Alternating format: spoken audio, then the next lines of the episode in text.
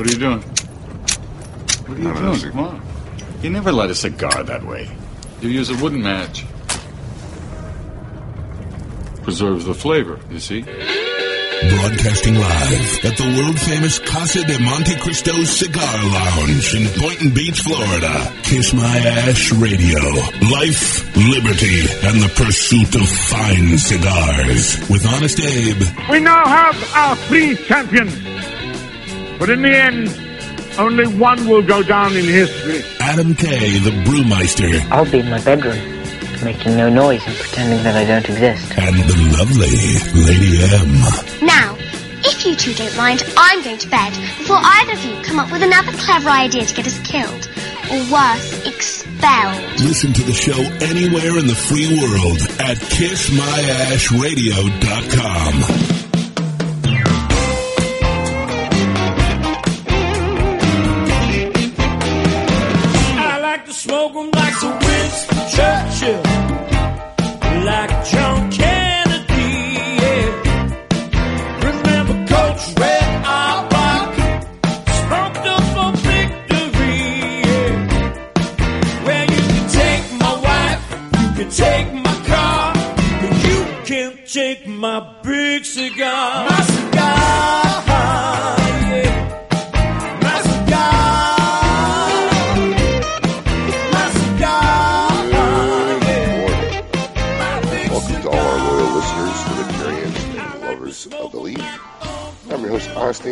Along with my gang, Adam K. the Brewmeister.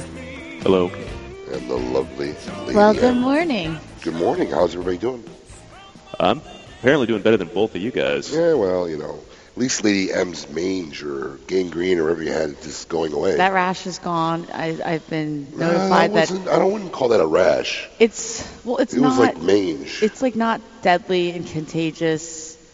Now that I know, it's just, what was it, dermatitis? Dermatitis. It's fine. Is that usually a hygienic problem, or what is that? Well, there are a lot of different things that can cause it. It started from the camping trip in the Keys with some poison ivy. And I'm a dirty girl. And I am. And now that we're talking about it, it's itching. Scratching your breast right now. On my boob, and it's like going around my... that's all we've had the privilege of Lady M self-handling her boob.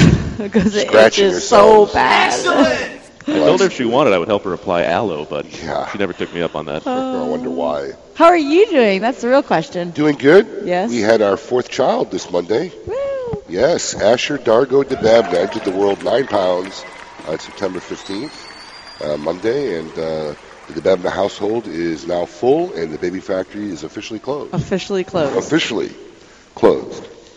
So how is it not being the only man in the house now? Have you noticed any changes? We're still outnumbered. Yeah, we're still outnumbered until he gets old enough to have a presence, you know. But I've already laid down the law. I've told all three girls, mommy, aunties, everybody involved, there will never, ever, ever be any dress up. Ooh. Yeah, not happening. Ever. They will see a side of Abe they will never have seen if I ever catch them. No dress up. Dressing up my little boy. What if he wants to? Adam's smiling. I don't know if he's smiling because he's like, he's picturing himself being dressed up. Well, when he was a child, they used to dress him up. Did you get dressed up as a child? No. Nobody put you in? I'm trying to come up with a scenario where you might be okay with it if they dressed him up as a 1930s British chap.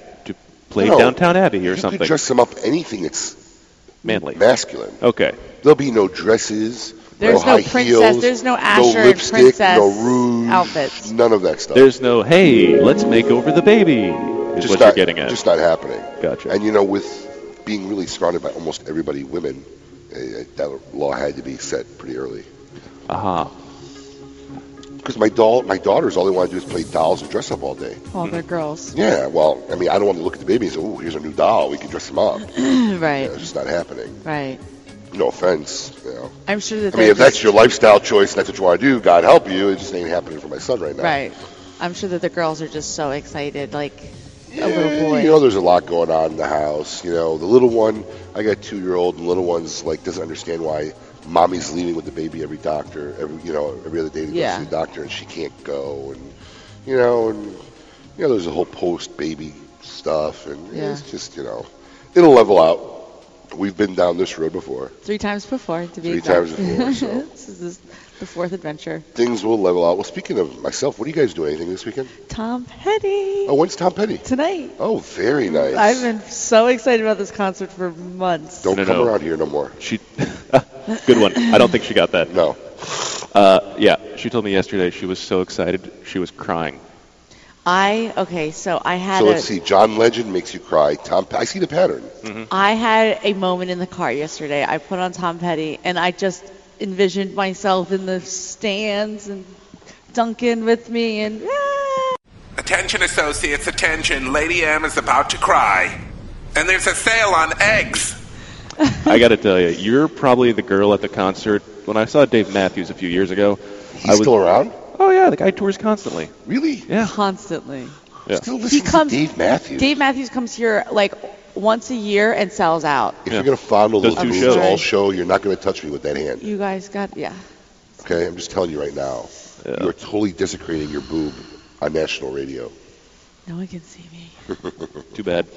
But anyway, you're probably the girl who, like when I was at a Dave Matthews concert a couple of years ago, spent the entire show screaming at the top of her lungs, Dave, I love you. No, that's not me. Because I'm not, like, in love with Tom Petty. Like, I wouldn't even be able to pick him up off the side of the street if I passed him. He's kind of gross-looking, actually. I was going to say, in a Rick Ocasek kind of way. Oh, absolutely. His music just brings me back to, like, my child days because it's what my mom and my dad listened to. Are you going to throw your panties up on stage? No. Come on. So there you go. It's just exciting. His music's exciting to me. I wonder how he's got a sound. The dude's got to be like 65. Yeah. Pretty close, yeah. I'm gonna videotape. I got video ready. She's got big seats is what she's saying. I remember I saw Jethro Tull.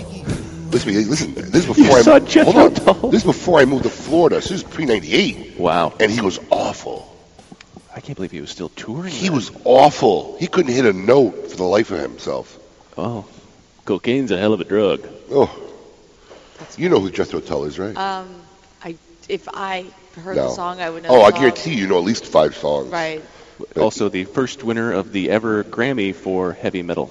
Oh, yeah, that's right. He did. Yeah. Ian Anderson. Despite the fact that everyone in the crowd was like, what? Exactly. He's not even here. He didn't show up. He's not metal. Nothing is more metal than the flute. It was Aqualung that did it, that's why. Yeah. Pretty sure. Well, that being said, folks, we hope to bring you we got a great show. I'm kind of excited. You know, we got some great guests. We got Skip Martin from Roma Craft Tobacco on today, and an interview I'm excited to do because I'm an avid poker player. Mm-hmm. Greg Raymer, the Fossil Man, and we'll tell you why they call him the Fossil Man if you don't know a little bit later. Our 2004 World Series of Poker champion will be on our show today. Just past the 10-year anniversary. Yes, and he was on the cover of Cigar Aficionado, if many of you remember. In 04? Yeah. Oh. Yeah, it was either 04 or 05 after he won. Okay. But he was on the cover. He was the guy that wore the glasses with the holographic eyes on him. Yeah. So this should be a very cool interview. Looking forward to that. And if you plan on taking a trip or going on a cruise, and there might be a slight chance that you get stranded on an island with nobody there, you know, we have the people on the show for you today. Dr. Joe and Dr. Amy Alton, these people are survival specialists. You know, I think it's something you and Duncan really need to listen to. Because you guys are out there doing stuff, windsurfing, going to the Keys. I mean, you'll eventually get trapped on some island somewhere. There's a chance, more likely that I will before you will, but because I won't be so stupid. Well, God. That's a good point. Because you're not going to be like... I'll have a sat phone with me wherever I'm going. Oh, yeah. He has a sat phone, by the way. Oh, there you go. Well, he's a captain, so he should. He actually has a lot of survival-ist type things. The only problem is, you know, that came down to you where you guys had to start eating people. There's not a lot of meat on him. No. He won't provide you much nourishment. He would totally eat me first. All right. What does that say about a relationship? I'm not even going there. I had 10 jokes lined up, ready to fire if I let it go. I will let it go. Well, here at Kiss My Ash Radio, we like to give away stuff every week. And if you follow us on Facebook and Twitter, which if you don't, you really should, at Kiss My Ash Radio, we post a social media word every Friday. If you hear this word, we're going to send you a special 5-pack of the Sindicato Maduro cigars. Oh. Yes. You can't even get those yet. Nope. So you'll get a 5-pack of Sindicato Maduro if you hear the social media word. And give us a call at 877-960-9960. Also, the fine folks at Zycar, one of our great sponsors and supporters of Kiss My Ash Radio, have been giving our fans and listeners prizes and products now for over 2 years. And their products are guaranteed for life, folks. Can't find a finer instrument to cut or light your cigar. That's why I keep them everywhere. What's that? I keep them everywhere. There you go. And Lady M, what are the fine folks? Ooh, I like that set. What are the fine folks at Zycar giving away today? This week, when you're the 10th caller after hearing this sound, you are going to go home with the Ultra Cutter Lighter Combo set. This is like a little set. What do you? I want to see you explain this. Hold on, this should be good. No, because I just pulled it out of the box. It's really cool. It's magnetic. It's really slim. The cutter is a super slim cutter. It's a silver set. Like I said, it magnets together. It's really nice. Yeah, the cutter sticks to the lighter, magnetizes, so you can carry it as one piece. Yeah. And then the cutter comes right off. And it is a single flame torch lighter. Great prize. So all they got to do is be the 10th caller when they hear that sound. And give us a call at 877-960-9960. And what is the retail value of this prize? Retail value is over $70. Is that a guess or is that fact? That's actually right. Wow. Threw it out there. Nicely done. I was totally trying to see if I could get it. Was that a guess or did you just be honest? I know. You know how many prizes I've been doing for 2 years now? I have a pretty good ballpark on these things. So you guessed. I know things. Come on, admit it. I didn't. Just admit it. I know. We won't laugh. Why does it matter? Because I can tell by your face that you're lying. Yep. So you guessed. It was a good guess. Don't give me 5 minutes. Go wash your hands, both of you. Somebody get some Perel over here. Yes, we need some Perel. We need some antiseptic. We have sick and sicker here. Can I get a lot of Perel? I can't believe how long it took us to fill up Fantasy Fumari. We got, 10,000 people following on Facebook? And it took us that long to fill up a season to get a free gift card. I think free money. And the best part about our fantasy football, you don't have to do nothing. You pick your cigars. We do all the work. You just sit back and watch the score. I do all the work. Well, all right. You calculate. I calculate cigar all the sales. He pulls the reports. It's work. Yeah. And I'm not work. Well, you get it together and then you give it to him. Then he handles it. Yeah. Your job is all done. Not really. Oh. We had 3 people missed a draft, right? 4 people missed a draft. But they're going to have their own little mini draft with the remaining cigars in the league. Mm-hmm. And we'll kick it off next week. That's a lot of fun stuff in there. You put some good sticks? I put some fun stuff in there. It'll be interesting. I didn't see the league, but we'll look it over. It's funny because it's the third. Do you have the sheet with the breakdown of things in here? Yeah. Let's read them off, see where everybody's at. Yeah, I don't know if you want to read all 52. Oh, those are your teams and the winners. Here are the official Fantasy Fumari teams for Season 3. We have the Bourbon Barbarians out of Ponce de Leon, Missouri. The Blazing Cajuns. Those guys are repeats, right? Yep. Blazing Cajuns trying to get a win here from Abbeville, Louisiana. TG Terror from Westchester, Pennsylvania. Burning Stogies from West Palm Beach, Florida, right here at home. Money Making Maduros from Newburgh, New York. Did he pick all Maduros? No. Smart guy. The Sound Experience in Delray Beach. M&M's from Newburgh, New York. Napoleon Complex, another Delray Beacher here in Florida. NYC Stogie Crew from New York City. The Meaty Clackers from Pleasanton, California. Long Ashes, Port Richey, Florida. The Underdog Rockets from Dallas, Texas. Another Port Richey, Florida with Cigar Carissa. Cigar Sexy, West Palm Beach. Jailhouse Jacks from Marlton, New Jersey. And finally, closing up Season 3, Colorado Blazers from Fort Collins, Colorado. Yeah, there's a stick. So it should be an interesting season. We'll see how that goes. Up ahead, we're going to see what's in the box. And right after that, 2004 WSOP winner, the Fossil Man, Greg Raymer. Follow us on Twitter at KissMyAshRadio. Yes, it's mandatory. The Oliva family, the makers of some of the most affordable yet highest rated premium cigars available, continue in this tradition with the new Oliva Series V Milanio, a full-flavored yet smooth smoke, which recently received a 95 rating from Cigar Snob magazine. Milanio and the other great Oliva cigars can be found at all smoke-in locations, so always ask for Oliva, an unbeatable value and an uncompromising quality. The Oliva family of cigars. Hey, cigar enthusiasts. Did you know your personal freedom to enjoy a fine cigar is affected by some form of smoking ban in all 50 states? Additionally, taxation on premium cigars is at its highest level in history, with some states taxing at an astronomical rate of 75%. Finally, there's a solution. CRA, Cigar Rights of America, is the first and only nonprofit public advocacy association fighting for your freedom to enjoy a fine cigar. Don't just sit there. Become part of the solution. Become a CRA member today. Membership is only $35 a year. That's less than $3 a month. And as a special bonus, CRA will send you 2 limited edition cigars as a way to say thank you for joining. Visit cigarrights.org for more information and to become a member. In the Dominican Republic, few names draw on a history or heritage as rich as Guillermo León. Guillermo León is a brand with roots running back to the founding of the La Aurora brand in 1903 by Eduardo León Jiménez. For over 100 years, the La Aurora company has grown the tobacco used in all of their fine cigars and owned the factories producing every stick. This complete vertical control of production and quality has resulted in the outstanding Guillermo León Signature Series cigars, awarded a 93 rating by Cigar Aficionado magazine. Experience a little bit of rich Dominican history. Enjoy a Guillermo León signature today. This is Eric Espinosa. You're listening to Kiss My Ash Radio. Everyone rates cigars, but very few cigars can say that they have been the #1 cigar in the free world. The aging Rim Cuatro F55 Concerto is one such cigar. Ranked as the #2 cigar in Cigar Aficionado's Top 25 Cigars of 2013, the aging Rim Concerto features Dominican fillers and binders and is wrapped in an exquisite 10-year-old Sumatran wrapper. This medium-bodied, full-flavored cigar is full of creamy sweetness time and time again. Aging Room Cigar, small batches, limited production, unlimited enjoyment. The lovely Lady M here. I want to invite you to join me and the girls of Smoke Inn's Monte Cristo Lounge inside the prestigious PGA National Resort.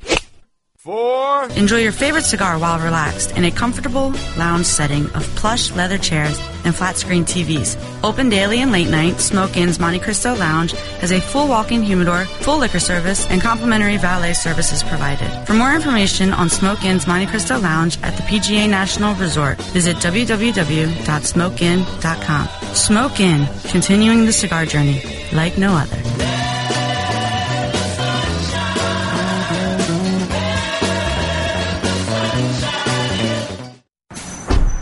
Hey, I need to hit the bank before we get on the road. Is it your bank across town? No, it's right here. That's a tobacconist. Yeah, I need to pick up some annuities and currency. Did you knock your head really hard recently? I'm picking up The Banker by H. Upman. Annuity and currency are 2 sizes. You know I don't understand all that financial mumbo-jumbo. And The Banker is a new cigar made with rich tobaccos inspired by the original H. Upman that was created in 1844 by the Upman brothers, who were bankers by trade. It was given as a unique present for their most important clients, and the prize cigar was stored in a vault under lock and key.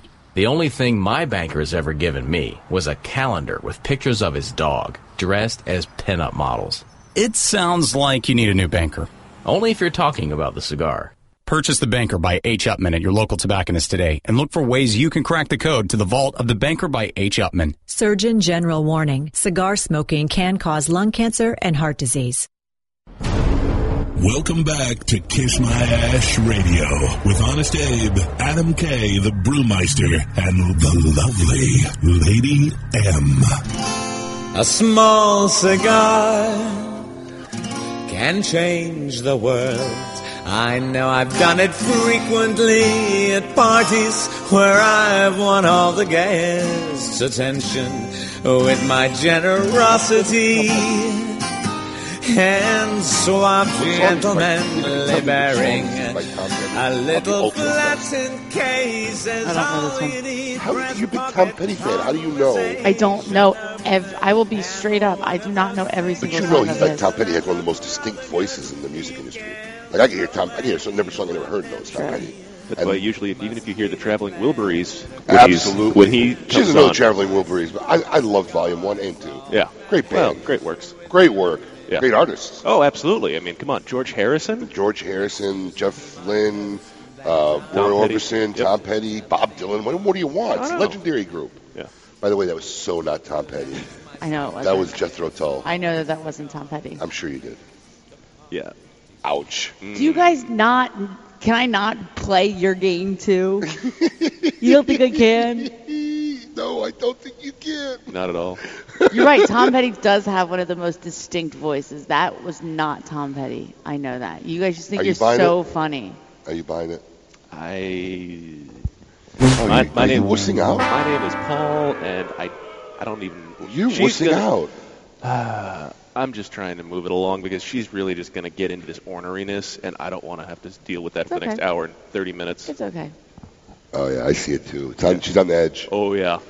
Yeah. Oh, I am on the edge. Oops. Okay, moving on. Quickly. Let's see what's in the box. He's never once read the newspaper. He regards voting as a complete waste of time. He's neither a cat nor a dog person. He is the most indifferent man in the world. Okay, I guess we're not going to do what's in the box. You said text Colin and tell him we're doing what's new in the humidor. I told him to get the soundbite ready because we added that in, but it's okay. Let's see what's new in the humidor. Adam Kay, the most indifferent man in the world. What is new in the humidor? There is a lot of stuff because right now we're hitting that key time of the year for manufacturers where it's just after the IPCPR. I'll tell you what's super new and gone. The bin number ones? To YTA. Oh, yeah.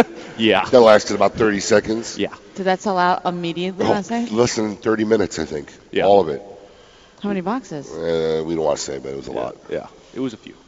But it was a lot. Shoot. And we have a partial shipment coming in, hopefully at the end of next week. We could help out a couple guys who didn't get a chance to jump in on that. But, yeah, YTA is out, folks. If you're a big Pete Johnson fan, call your favorite tobacconist, see what you can do.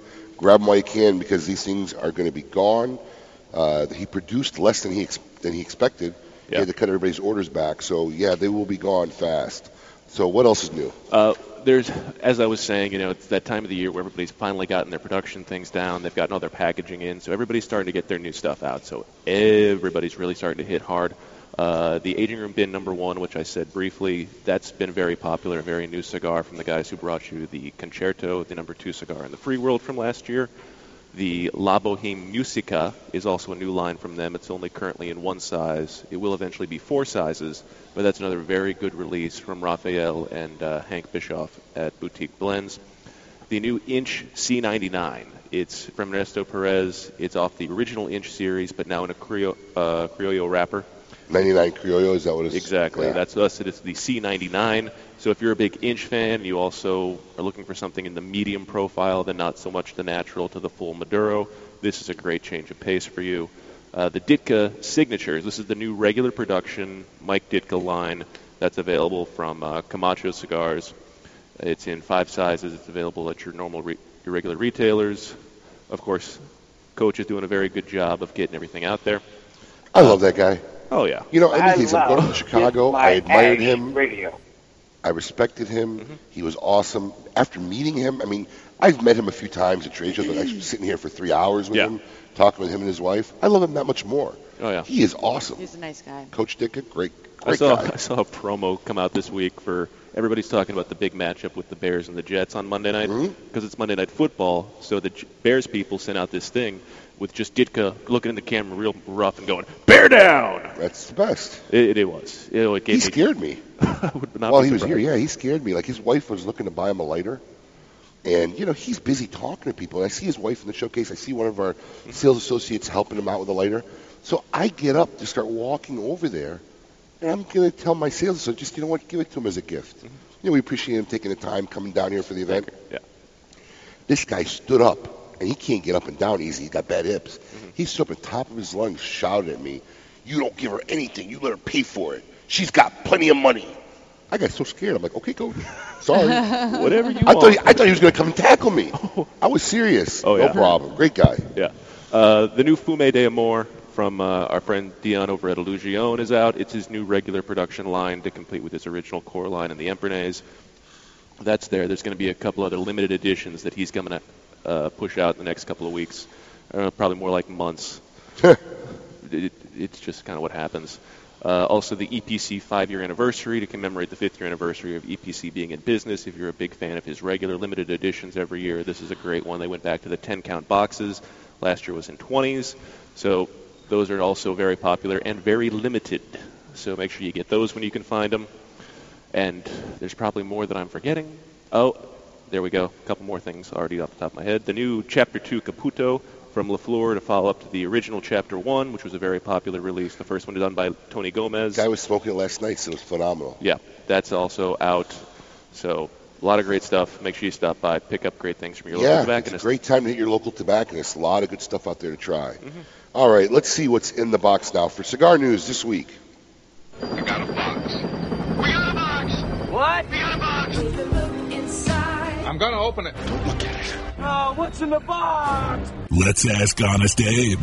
Cigar News. All right, talk about hitting the lottery. General Cigar hires Sam Lucia and acquires his brand. Richmond, Virginia, General Cigar Company has announced this week that they have hired Sam Lucia as cigar and blend specialist. God knows they need it. General Cigar has also acquired Lucia Tobacco Company, Cigar Brands, as part of the Foundry Tobacco Company. I will market and distribute the black, white, and luchador lines. Now, I'm going to tell you something. You want to talk about a guy who hit the lottery. Here's a guy who was a sales rep on the street selling cigars. Came up with a good idea. Let's make this pudgy little cigar called Nub. Went to Jose Oliva. They worked out some kind of deal. He started Nub/Studio Tobacco.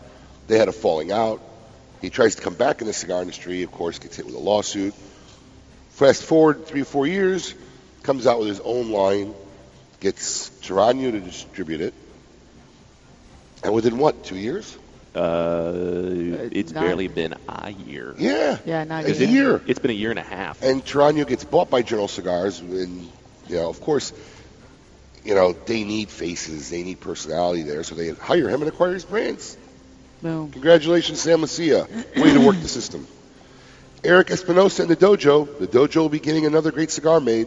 This time it comes from Espinosa Premium Cigars, one of the larger supporters of the cigar-oriented social network. It's called Sensei's Sensational Sarsaparilla. I kind of like it. I've seen the packaging. Have you seen it? No, I haven't. It's pretty sharp. Old school. SSS. Yes. It's named after the soda that served as the origin of root beer. It's a half-inch cigar. Interesting. It's a Belicoso. It's a 52-inch ring gauge Belicoso that has a Nicaraguan San Andreas Maduro wrapper over an undisclosed blend of fillers. The cigar will be at $79 per bundle of 10 and available to Cigar Dojo members in November before being offered to the general public. Crown Heads' new release. Crown Heads is set to have another exclusive blend, this time for Arrington Vineyards in Arrington, Tennessee. The aptly named Arrington Vineyards WW, which stands for Whiskey and Wine, is a completely new blend composed of an Ecuadorian Habano wrapper along with binders and fillers from Nicaragua. The inspiration for the new 6x50 Toro is Arrington Vineyard's Antebellum wine, which is aged for 1 year in oak wine barrels before being aged an additional 6 months in Tennessee whiskey barrels. And finally, Oliva goes big. Oliva Cigars changed its mind. Turns out the Oliva Serie V Maduro Especial 2014 will be a 6x60. Oh. It was originally said that it was going to be a double Robusto, the same 5x54 Vitola as last year's release, but now it will be much bigger. Emily, you like bigger, right? Bigger is better. Yes, you go. What is also known is that it will again use the same Mexican San Andreas wrapper over Nicaraguan fillers, and that's what's in the box. After the break, Greg Raymer, the Fossil Man, 2004 WSOP champion. Don't go anywhere. Life, liberty, and the pursuit of fine cigars. You're listening to Kiss My Ash Radio. It's an exquisite day here at the Jensen Estate patio overlooking the 13th green. And we're underway. Jim Jensen has chosen his favorite stick. The Diamond Crown No. 4 by J.C. Newman. See the way he holds the cigar, Tom? Mm-hmm. Excellent balance and heft. Ooh, he's eyeing the silky Connecticut shade wrapper, fermented twice for the smoothest, richest flavor. And hand-rolled by the Fuente family with a blend of 6 to 7 distinct Dominican and Caribbean Basin tobacco leaves. Each lovingly aged for at least 5 years. Oh, now Jensen's lighting up the Diamond Crown. crown. He's got a precision burn, Tom. Those highly complex flavors with hints of dark chocolate really deliver, Bill. Yes, like all cigars in J.C. Newman's premium diamond crown line. That'd be the highly rated Maximus and the Julius Caesar. Ah, now Jensen's settling in, rolling the rich smoke through his nose. Look at the satisfaction on his face, Bill. Oh, a thing of beauty, Tom. Experience the premium Diamond Crown brand by J.C. Newman at select retailers or Diamond Crown Lounge near you. Find us on Facebook at J.C. Newman Cigar Co. or visit diamondcrown.com.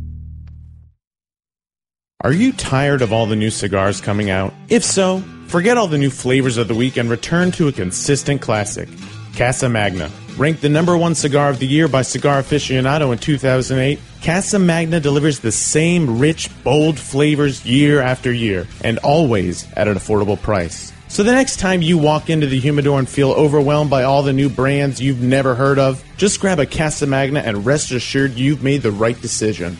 Casa Magna. Taste delivered day after day, year after year.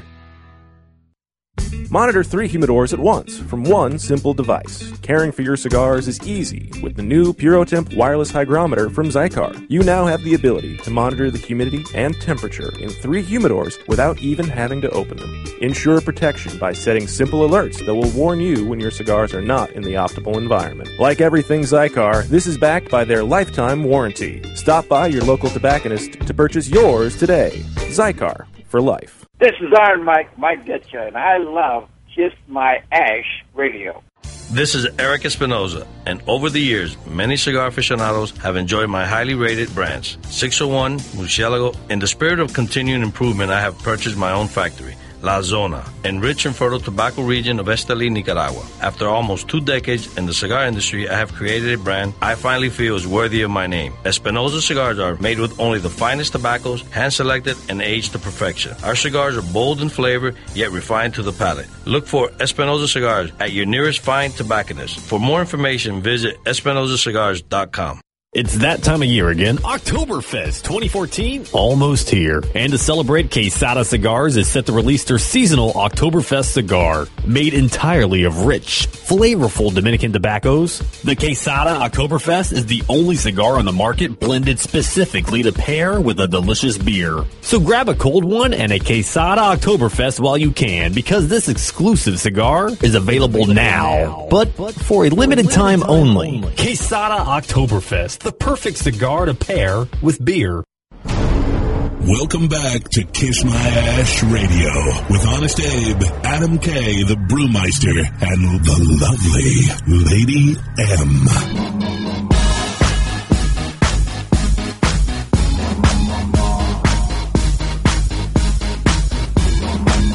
I want to hold them like they do in Texas, please. Welcome back. This is Kiss My Ash Radio, broadcasting live. The main cigar lounge at the world-famous Casa de Monte Cristo Cigar Bar in the heart of Boynton Beach, Florida. Up ahead, we have a very special guest. I'm very excited. We have Greg Raymer, a.k.a. The Fossil Man, 2004 World Series of Poker Champion. Greg, welcome to Kiss My Ash Radio.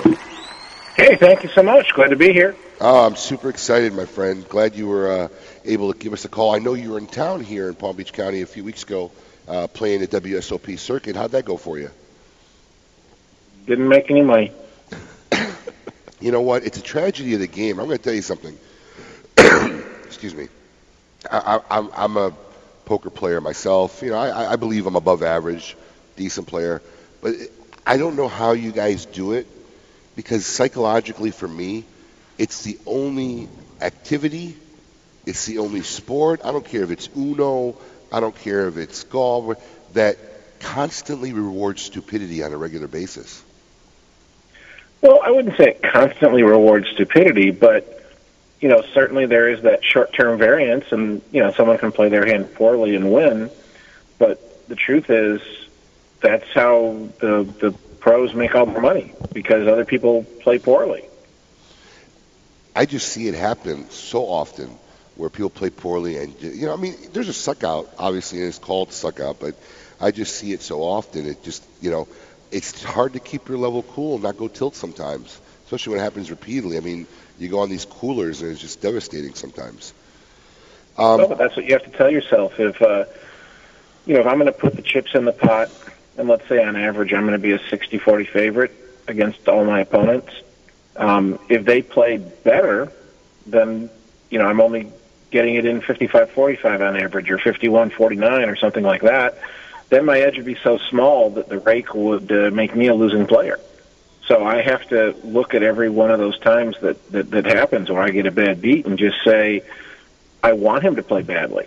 Yeah. And if he starts playing well, then I can't make a living anymore. How well said. Tell us, Greg, how did you get into playing poker professionally?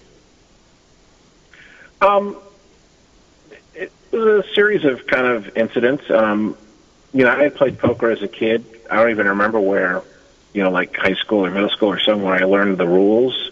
You know, like here's how you play stud and here's how you play draw and flush beats a straight, all that kind of stuff. But when I was in college in my fraternity, maybe 3 or 4 times a year is all, we would play a poker game with literally everyone would go grab all their change, nickels, dimes, quarters. And if Classic you, college. You know, made $20, you were the huge winner at the end of the night. And then I was going to grad school and law school at the University of Minnesota and started becoming a blackjack card counter at the tribal casinos up there. Oh. I would, you know, go count cards and I would play, and it was a perfect student job. You know, I averaged like $7 an hour, so it's not like it was huge money, but it was a lot better than you were going to get paid 20 years ago for, you know, like any job you were going to get as a student part-time, and you could set your own hours. Nice. So I would, like, do it more often at the beginning of a semester, and then when it was time to start studying for finals and stuff, you would, you know, stop going completely. And so it was a great job, but then when I finished law school finally and got a real job as an attorney in Chicago, I checked out the riverboats at the time, and the blackjack games really weren't beatable. I kind of stumbled into a poker game while looking for a blackjack game, played it just because, you know, I used to have fun with my buddies, and it was kind of like, oh, you know, man, there's so much stuff, you know, I didn't know all this stuff I didn't know. People are talking about pot odds, and I'm thinking, what's that? Huh. And I found some poker books. Just on a side note, which riverboat casinos did you go to? Say again? Just on a side note, because I'm from Chicago myself, which riverboat casinos did you play? Well, there was no poker at the riverboat casinos. And I had checked out their blackjack games, and they really weren't beatable. You know, they would do like 8 decks, but then shuffle after 4 and stuff. So as a blackjack player, it was not a good game. Right. And someone had said, oh, I heard about these like charity casinos that happen all the time. Got it. And they have blackjack. And I got there, and the friend that had told me about that hadn't realized there's this $10 maximum bet rule. So that's the most you could bet. So it's like, oh, well, I mean, this blackjack game is beatable, but since I can only bet $10 max, I'm not going to make much, so it wasn't worth my time. And they had poker games at these charity casino nights. And so there was this organization that would do like a different, usually like a hotel convention, you know, meeting room type thing, and they would just be at a different hotel around the suburbs of Chicago each night. And, you know, you'd get their schedule and know where to show up, and they would have like 3-6 limit hold'em and Omaha high-low games, and that was fun. And thought, well, maybe I can make money doing this. Let's learn how to be a better poker player. Got some books at a used bookstore and read those, and just kind of, you know, I was, even though these players at first instance, like, man, they know all these things I've never heard of, you know, it wasn't that long before I realized just how really bad they were at playing poker. And so I was still winning right from the beginning. And then I ended up later getting a better job in San Diego. And there was, you know, public poker rooms all over California that I could play in. And then I got a new job again in Connecticut working for Pfizer, but lived 6 miles from Foxwoods. And they had this huge 40-odd table poker room at the time. So I was just able to always kind of like work my way up, and started with these like 3-6 limit games. And by the time I won the main event, my main cash game at Foxwoods was a 75-150 mixed game. Wow. So now you're talking a game where like winning or losing 5,000 in a night isn't that uncommon. Which book do you think you read helped you the most? Oh, there's no doubt. When I went to that used bookstore the first time, they had 3 poker books, so I just bought them all. And one of them was a very entertaining book, but the advice in it is basically just weak tight, just like wait for great hands and wait until you have a huge hand and then bet it. Yeah. And that was called The Education of a Poker Player by Herbert Yardley. And it was really an interesting book because this guy was some kind of like code breaker, like in World War II and Cold War era. And so each chapter of his book would have like a little story, you know, of him like being undercover in Prague but finding a poker game and playing in it while he was there working as a spy. And then the end of the chapter would be like, you know, and hey, in Prague we played 5-card draw, and so now here's my advice on that poker game. So it was a fun book to read, but you know, and not bad advice for the games at that time. But it wasn't like going to make you a world class player to follow his advice because it was just playing weak and tight, waiting for huge hands and getting paid off by fish. Then there was another book called Poker According to Maverick, and it was basically written, you know, ghost written by someone. There's no named author on the book, but it was written as if by Brett Maverick of like the TV and movie show fame. Played as if written by that character. And that was, you know, fun, but it was also kind of the same weak, tight advice as the Yardley book. The third book was the one that even now today, if you said, what's one poker book you should read, I would still recommend this as the one book. And that was The Theory of Poker by David Schlansky. The Theory of Poker. Wow, so that was the big book. It's a great book. I mean, it doesn't teach you, like, how to play Hold'em or how to play Stud or anything like that.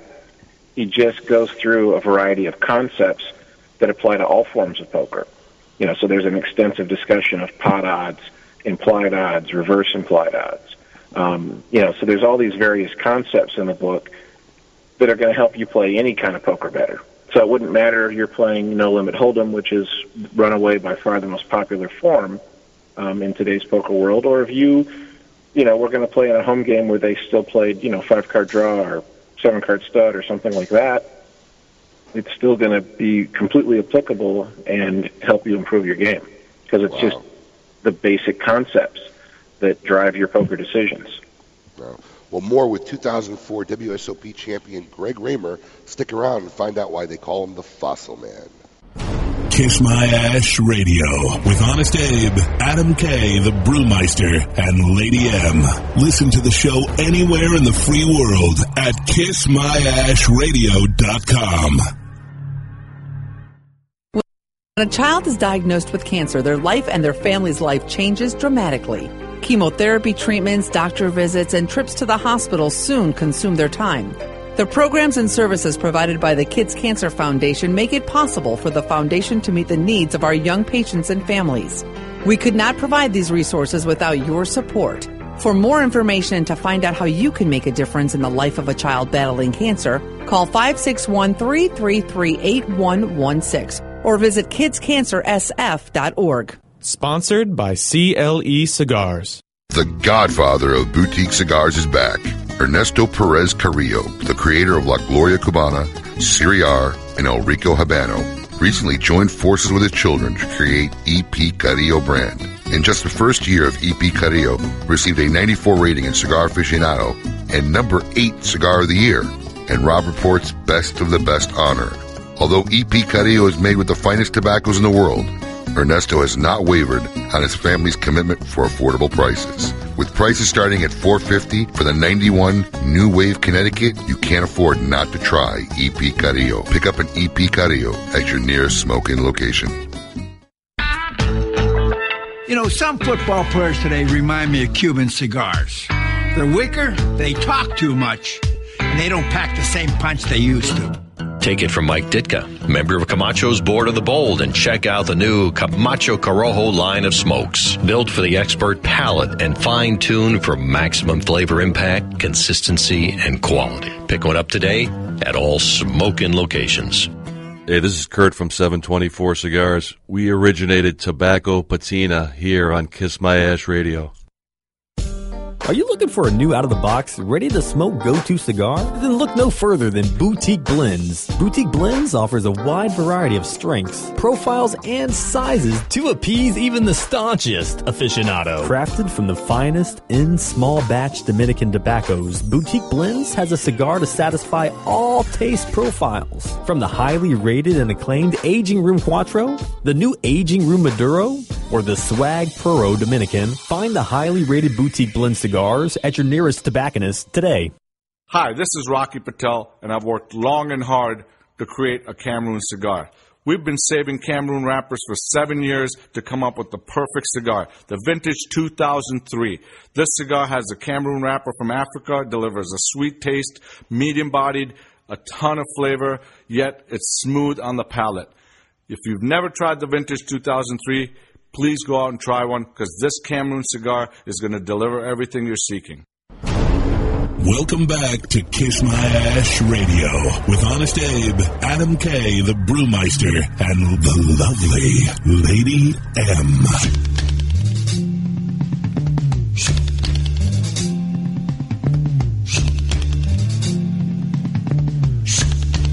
Lady M. Welcome back to all our loyal listeners, libertarians, and lovers of the leaf. On the show today, we have 2004 WSOP winner Greg Raymer. Greg, thank you for joining us once again. Thank you. Greg, they call you the Fossil Man. Tell our listeners why they call you the Fossil Man. How did you come up with the idea and concept? Well, I didn't really come up with it as such. When I was living in San Diego and playing poker in those rooms, my wife at one point had wanted to go to this gem and mineral show that was in town for four-day weekend or something. And she wanted to look at some gemstone things, some jewelry stuff. And so we went to this. And they also sell mineral samples and fossils and things of that sort, anything you might dig out of the ground, basically. And I had bought one of these fossils because it was really a good size and shape and everything for a card protector. And I thought it was kind of cool. It was really quite inexpensive. I went to play poker that night, and people were saying, "What is that? What is that, that you got?" And I'm like, "Oh, it's this fossil. It's 300 million years old." Huh. And they were like, "Wow, that must be worth a fortune." And I was like, "Okay, business opportunity. They all think it must be worth a lot of money, and it isn't very expensive." I went back the next day, bought some more of these fossils, took them to the poker room that night, and then very quickly just sold them to other people for like 5 times what I was paying for them. Huh. So then I just kept going back to these rock and mineral shows, and I would buy different fossils that would make good card protectors, and I would then have them with me every time I went to the poker room, put several different ones out on the table around my chips, wait for someone to ask me about it, and then tell them what they were. And, I'm like, "Oh, if you want to buy this one, it's 15, and that one's 60, and this one's 25, and so on. And I would usually sell about one per visit to the poker room, maybe, and so the nickname came pretty naturally from that. And now, am I correct that if you get taken out of a game, you sign one and you give one to the person who takes you out? Yeah, if I get knocked out of a tournament, then I will be using a fossil, and I will take it, after your full name, make sure I spell it right, sign it to you, to John Doe, "Congrats, you got me, Greg Raymer, Fossil Man," and then the name of the event, the date, and here you go. I actually had the pleasure of seeing one of your signed fossils from a player who just happened to take you out when you were in town a couple weeks ago. Do you ever get a situation where the beat is so bad you just don't want to give him a fossil? Well, there are times I'm kind of like, "Oh my God, you're kidding me," and it's like it almost feels like the guy doesn't deserve it. But the only time I haven't given away the fossil was one time there was a well-known player who had commented previously when someone had asked about the fossils, and he was like, "Why would you want this dirty rock?" And he's a very germophobic guy. So, honestly, I think he's like, "This is a rock. It's been in the ground. I don't want to touch it. I don't want you to hand it to me." And so he knocked me out of a tournament at a later occasion, and I was like, "Oh, yeah, I remembered this comment from before. I mean, are you going to want this?" And he's like, "To be honest, I'm just going to, throw it away." He's like, "No, I don't."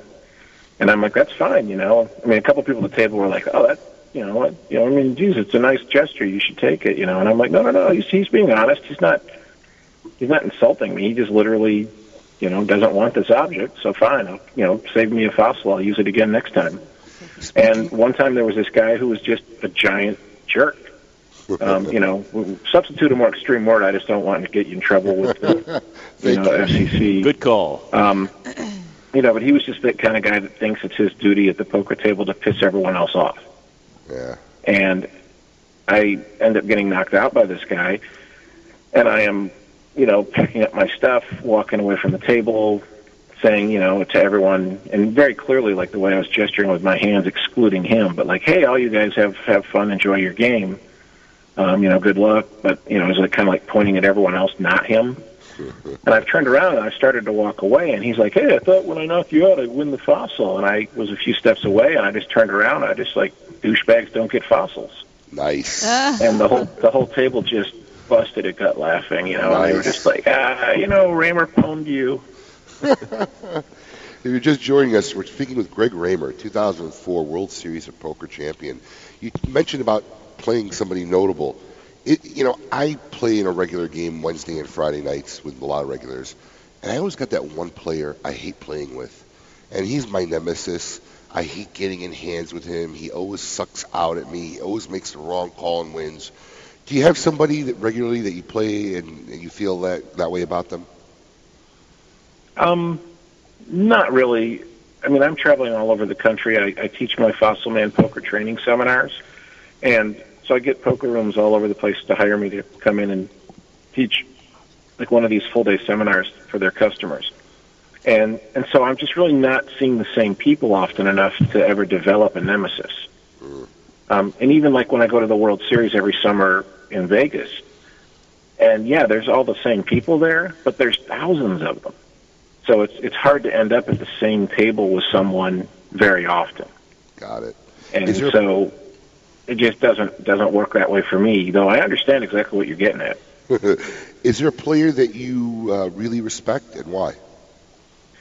There's tons. I mean, basically anyone who's just a nice person at the table, whether they're a great player or not, then I respect them for that. You know, the players I really respect the most, it's not like, oh, I respect him because he's so skilled. I really kind of save my respect for the guys that just behave well. That, you know, there's a few players in particular that are exceptional at this, where, like, you could come up to this guy, chat with him, and if you didn't look at his stack, you would never have any idea whether he's winning or losing. Right. You know, his attitude, I mean, a lot of us, and me too, I'm going to be a, you know, more outgoing, more animated, more exuberant when I'm winning, and I'm going to be a little more subdued. So, I mean, I don't become a jerk, but I'll probably become quieter, more subdued if I've been losing. And so if you know me, you're going to be able to tell by my demeanor to some extent whether I've probably been winning or losing recently at the table. But some of these guys, you know, you can never tell. They're just the same, you know, friendly, happy guy, even if they've just been crushed in several consecutive pots. If you weren't playing poker, Greg, what do you think you'd be doing today? I'd still be a patent attorney. I was a biotech patent attorney for 12 years. And when I went deep in the main event that I won in 2004, I wasn't entirely satisfied with my job. You know, basically the bureaucracy of working for a big company. Sure. And if I had finished, you know, 5th or something like that, I would have made a really nice payday. Would have had a little bit of poker celebrity, but not a ton. And by now, I would be someone you would just wouldn't. I mean, because like the other guys who were at my final table, who didn't win, Dan Harrington was well known before. Sure. David Williams and Josh Aryeh, you know, David became well known from finishing 2nd. Josh had a little bit of poker notoriety, and he's followed up since then with other good results. So he has, you know, some celebrity status in the poker world. But the other 5 guys, most people aren't going to have a clue who that was. Well, no, I'm sorry, Marcel Lusk was. You know, he finished 10th, so he wasn't officially at the final table. But like the other 5 guys, most people just aren't going to remember anymore. And so if I'd been one of them, I would have taken that extra money. I would have quit my job, but I wouldn't have become a poker pro. I would have become just an attorney, you know, working for myself. I would have become a private lawyer, and I lived in Connecticut, so I probably would have traveled up to the Boston area every now and then because they have a lot of biotech up there, and, you know, found clients and gotten business and been working out of my home as a patent attorney. Greg, outside of obviously your pocket eights at the championship game, what's one of the most memorable wins and one of the worst beats that you could share with our listeners? Now, the worst beat one's easy because the next year in 2005, I ended up finishing 25th in the main event out of like 5,600 people. Solid finish. And I played a pot against this kid, Aaron Canner, where he had told me later he had just decided that, like, the next time Greg opens a pot pre-flop, I'm going to call. And no matter what the flop is, I'm going to call. And then no matter what the turn is, I'm going to bluff. So that was his plan, and they call that floating. You know, if you call with no hand, no draw, just because you think you can use that to set up a bluff on a later betting round. And the term floating didn't exist in 2005, but it was the kind of play I might make on occasion, but I didn't plan it before the cards were dealt. Usually it was the kind of thing where, like, maybe you would do that continuation bet on the flop. You know, I had called your raise with a hand where I thought calling was correct. Sure. I didn't hit the flop, but when you bet, it felt to me like you might be weak. Yep. And that I could bluff you, and that I might float, because now people back then especially would be like, oh, well, he called me. He has to have something. Yep. You know, you can't bluff by calling. So as soon as you call, they're like, well, you either have a hand or a draw. And so now if you bet or raise on the turn when the draw didn't come, people then assume you must have actually had a real hand on the flop, like maybe you flopped three of a kind and you were trapping them by just calling. Sure. So it was a very effective play, but you wanted it to be in that circumstance where you had some live tells on the opponent and you felt he was weak. Aaron had just decided he was just going to do it the next time I opened for a raise. But by the time he went to bluff me on the turn, he had now picked up a flush draw, so when I three-bet him all in, he felt like he had to call because he had two overcards and a flush draw. I had pocket kings, so his overcards were no good, and he hit the runner-runner flush and won this huge pot. If I win that hand, I have 10% of all the chips in play. Wow. And give myself like 15% chance of winning the whole tournament again. And I'd already had reporters asking me because I had such a big stat deep in the tournament. They were like, wow, I mean, if you win this again, does that mean you're the greatest poker player ever? And of course, the answer was like, of course, no. It doesn't, two tournaments doesn't mean you're the greatest no matter what. But I understood that that's the kind of reaction I was going to get. And certainly when I was still representing Poker Stars at the time, it would have been like, okay, let's renegotiate this deal, and I want a piece of the company. Not just have 2% of a company that just sold for $5 billion. Wow. Well, listen, Greg, we appreciate you taking the time to come on the show. It was great talking to you. Hopefully, if you're ever in the Florida area, I hope to catch one of your seminars. And we wish you the best of luck the rest of the year. Well, thank you so much. I've talked to the guys at the Kennel Club there, about booking one of my seminars, and they've always been like, we're not sure. And like, so feel free to tell them, like, hey, book Greg Raymer to come teach a seminar because I'm going to, get a ticket and come attend. The more people they hear that from, the more likely it is they'll book the seminar and I'll be there. We actually know a few people there. We will do that. Thank you. Greg Raymer, 2004 WSOP champion. Thank you very much. Wish you all the best of luck this year. Up ahead, Skip Martin of Roman Craft Tobacco. You're listening to Kiss My Ash Radio with Honest Abe, Adam K., the Brewmeister, and the lovely Lady M.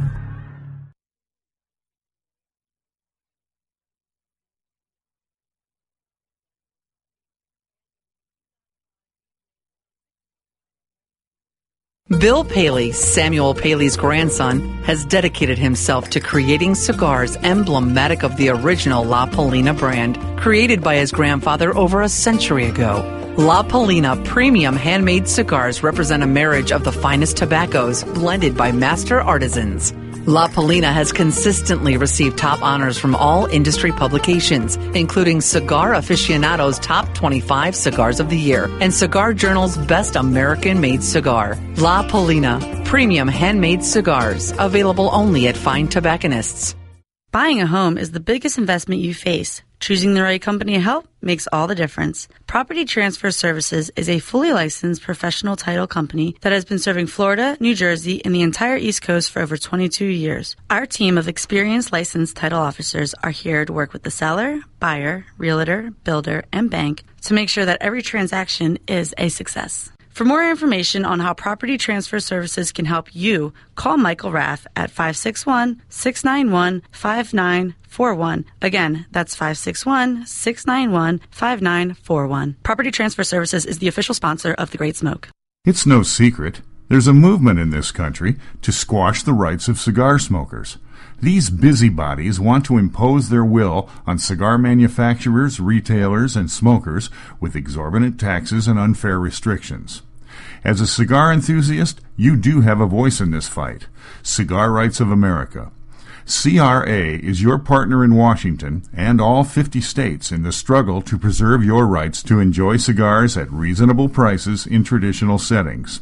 For the price of a few cigars, just $35 a year, you can join CRA and support their efforts in your behalf. Join up today on the Smokers' Rights page at thecigarstation.com.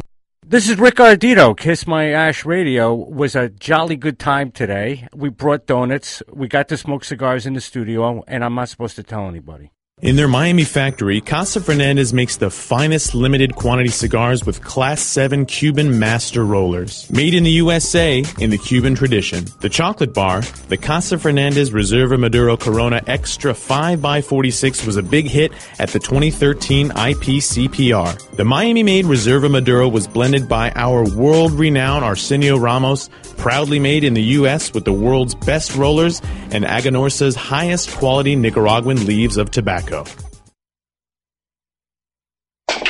Hey fools, how about a game of cutthroat? Your funeral. That's my kind of game. Arnold, I hope your pool playing is better than your choice of cigars. Here, try this Recluse cigar. You're gonna need all the help you could get. Hey, don't be stingy. Let me get one of those. Recluse. Wow, that's a good smoke. Now I can bring my A game. Hey, I think you should stick with that Recluse cigar and work on your B game because you don't have an A game, and I know a little something about games. Boom. Hey, sucker, go buy yourself a Recluse cigar and do it today. Arturo Fuente, the reigning family of premium cigars since 1912, artistically combining old-world traditions and unparalleled craftsmanship with flavorful aged tobaccos, making Arturo Fuente the best-selling premium cigars in America. From the world-renowned Fuente Opus X to the new line of highly rated Arturo Fuente Rosado Magnum R Series, the Fuente family is proud to offer cigars for every palate. Whether you're a connoisseur or an occasional smoker, discover why only Fuente's Fuente. Welcome back to Kiss My Ash Radio with Honest Abe, Adam K., the Brewmeister, and the lovely Lady M.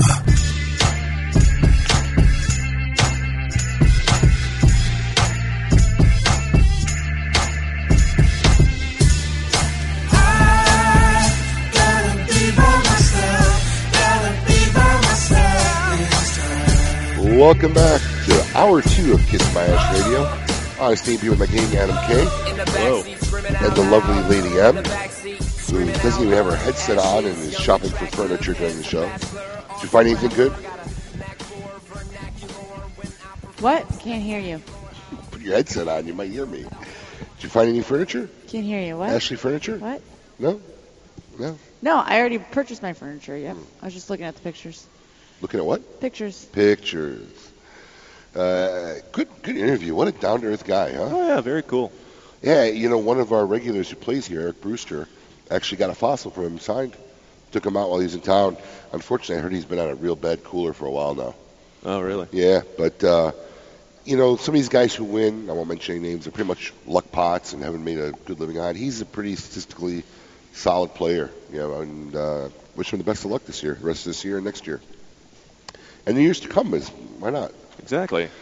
Okay. It's a game you can play until, as long as you can sit in a chair, you can still play. Chip in a chair. Oh, yeah. All right, every week we like to invite someone to be on what I consider my favorite part of the show. I want all of you to get up out of your chairs. I want you to get up right now and go to the window, open it, and stick your head out and yell. It's time to meet your maker. All right. This week, special guest of our Meet Your Maker segment, we have Skip Martin of Roma Craft Tanakh. Skip, welcome. You're on Kiss My Ash Radio. Hey, good morning, guys. Good morning, sir. How you doing? Man, it's early for me. You don't usually see 7:30 in the morning when you're Vivian Del Sueño. Well, that's part of radio. Skip, tell us a little bit about the history of Roma Craft Tobacco. So my company, Roma Craft, the row is for Michael Rosales and Skip Martin on the other half. We started about 3 years ago, 3.5 years ago, making to make the Cro-Magnon brand. So my partner and I started pretty small and just have grown it from there. What were you guys doing before you decided, hey, let's make a cigar and get in the cigar industry? Well, my background is in I'm a businessman. I was working for a large tech company. I had a small retail shop that I was a partner in Galveston, Texas, that had gotten taken out by Hurricane Ike back in 2008, and I was looking to get back into the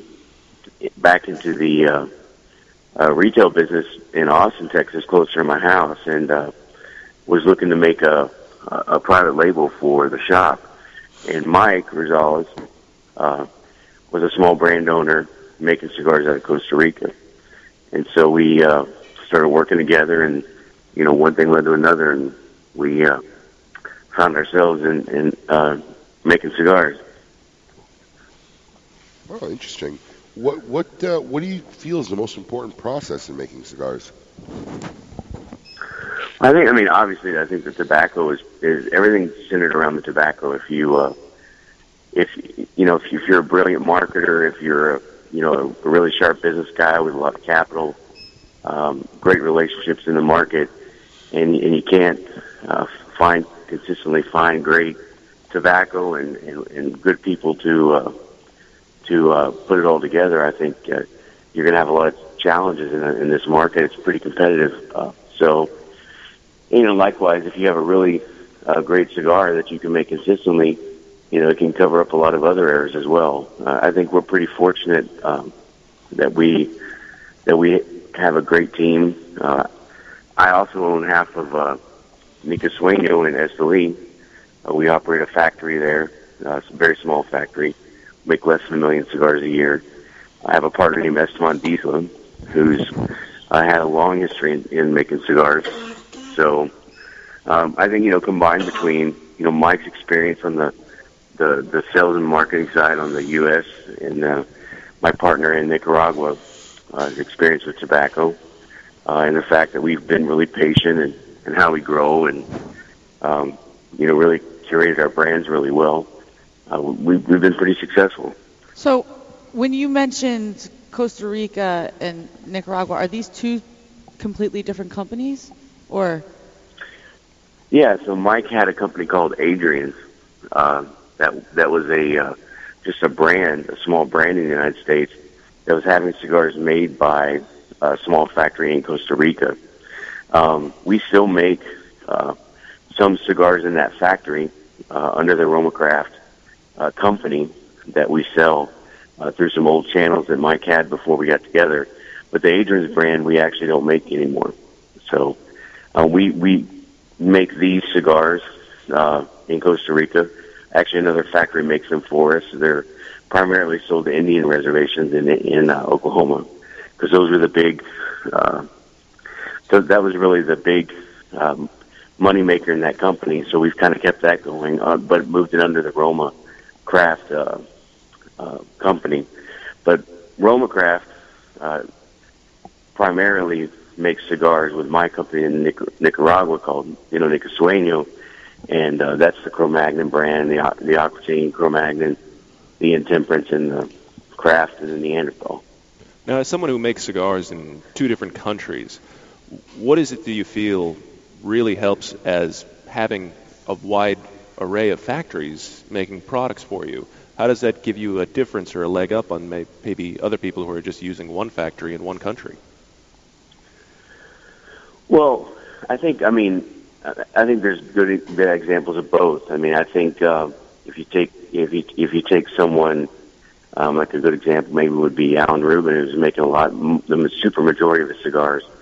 Well, I guess I can't even say that's not even true anymore, but I think when you're a brand owner, I mean, we happen to. Everything that we sell under Roma in the U.S. marketplace with a brand, outside of these bundled cigars we sell that are kind of a legacy business, we make ourselves. So I think, there are large brands that make cigars in a number of factories. And I think it just adds diversity to their brand. If you're going to have to maintain relationships with a factory that isn't your own, I think the competencies you have to do that, you also have to work with other factories as well. So I think that, people like Alan now is working with Placencia and Raíces Cubana and there are, other brand owners that make cigars in more than one factory. I think in their lines they have a lot more diversity because they're seeing. I think every factory has its own signature. You can give the same tobacco to two different factories next door to each other, and you and give them the same blend, and you would come out with two different cigars. So I think having product in more than one factory probably gives you a lot more diversity in your flavor profiles.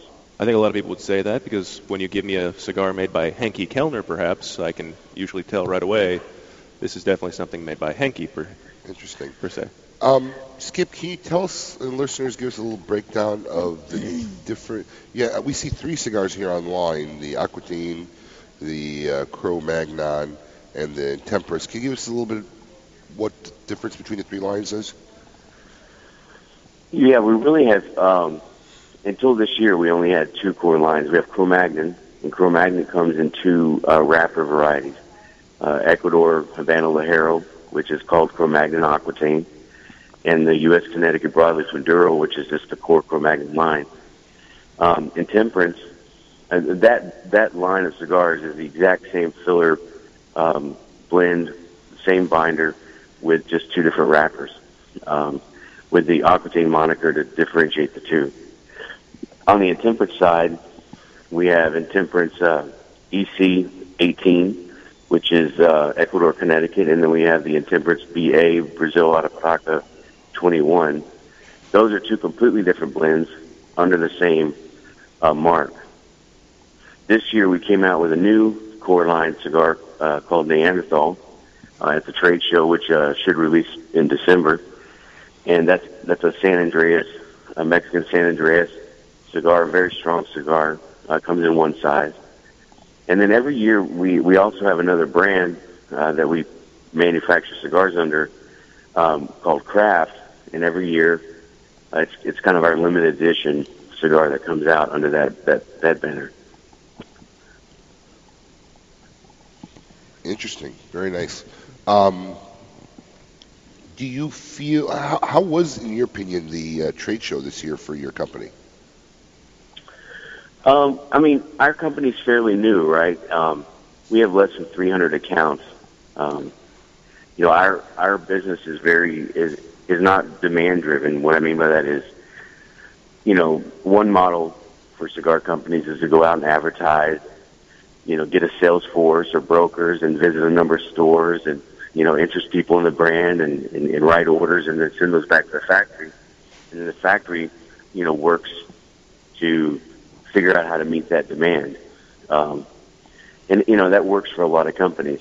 I think our brand, we when we looked at the history of the modern history of making cigars and the companies that were successful, the companies that seem to be the most successful are the ones, that grew kind of organically and slowly. Padron is a great example of Flor, where you came into the market with a small offering. It was really driven by the tobacco. you find the tobacco that meets the requirements you have for your brand, for your blends. You either buy as much as you can afford, which is where we were in the beginning, or you buy as much as available, which is kind of where we are now. And then you decide how many cigars you can make from that tobacco, and then you go and drive only enough demand in the best places for your business to sell that number of cigars. So for us, the trade show is really about, primarily about, because we don't have salespeople, we don't have brokers, we don't really advertise. It's just Mike and I. So the trade show for us is primarily an opportunity for us to not have to buy 200 tickets to see 200 retailers, right? So good valid point. More with Skip Martin of Roma Craft Tobacco right after this.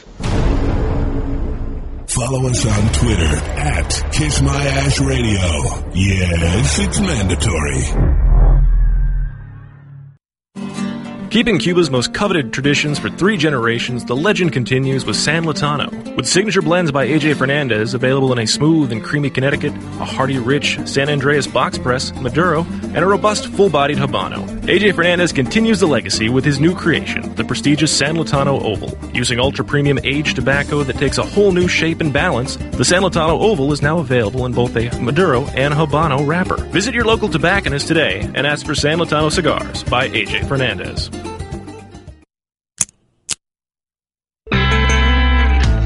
Perfecting a seed for over 40 years takes skill. Then again, so does growing the perfect beer.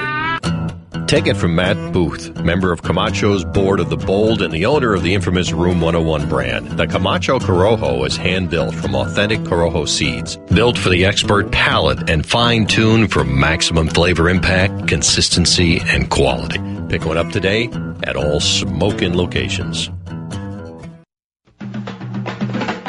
Named after the most interesting man in the cigar world, the Nestor Miranda Special Selection is carefully made in Esteli, Nicaragua, using only the finest Nicaraguan Habano wrapper. The cigar is oily to the touch and is second to none in construction. Available in both a dark, spicy, sweet Oscuro wrapper and a bold, full-bodied Rosado wrapper. For the tobacconist nearest you offering Nestor Miranda cigars, visit MiamiCigarAndCompany.com. Nestor Miranda cigars are available at all smoking locations. Hey, this is Eddie Tega. Oh, shit. Are we on? Hey, are we on? Are we off? Are we ready? Are we off or are we on? Casa Fernandez has done it again. Following the breakout success of the JFR 770, Eduardo Fernandez has transformed the way you look at the everyday cigar. At 4.5 inches and a 46-ring gauge, the JFR Junior has taken all the flavor of a Nicaraguan puro at an incredible value and balanced it perfectly into an enjoyable everyday Corona. Made exclusively at the Casa Fernandez Nicaraguan Esteli factory, the JFR Junior will be sure to please the palate of even the most staunch aficionado. Don't wait. Make sure to pick up the Casa Fernandez JFR Jr. at your local tobacconist today. Everyone rates cigars, but very few cigars can say that they have been the number one cigar in the free world. The aging Room Cuatro F55 Concerto is one such cigar. Ranked as the number two cigar in Cigar Aficionado's Top 25 Cigars of 2013, the aging Room Concerto features Dominican fillers and binders and is wrapped in an exquisite 10-year-old Sumatran wrapper. This medium-bodied, full-flavored cigar is full of creamy sweetness time and time again. Aging Room Cigar, small batches, limited production, unlimited enjoyment. Welcome back to Kiss My Ash Radio with Honest Abe, Adam K, the Brewmeister, and the lovely Lady M.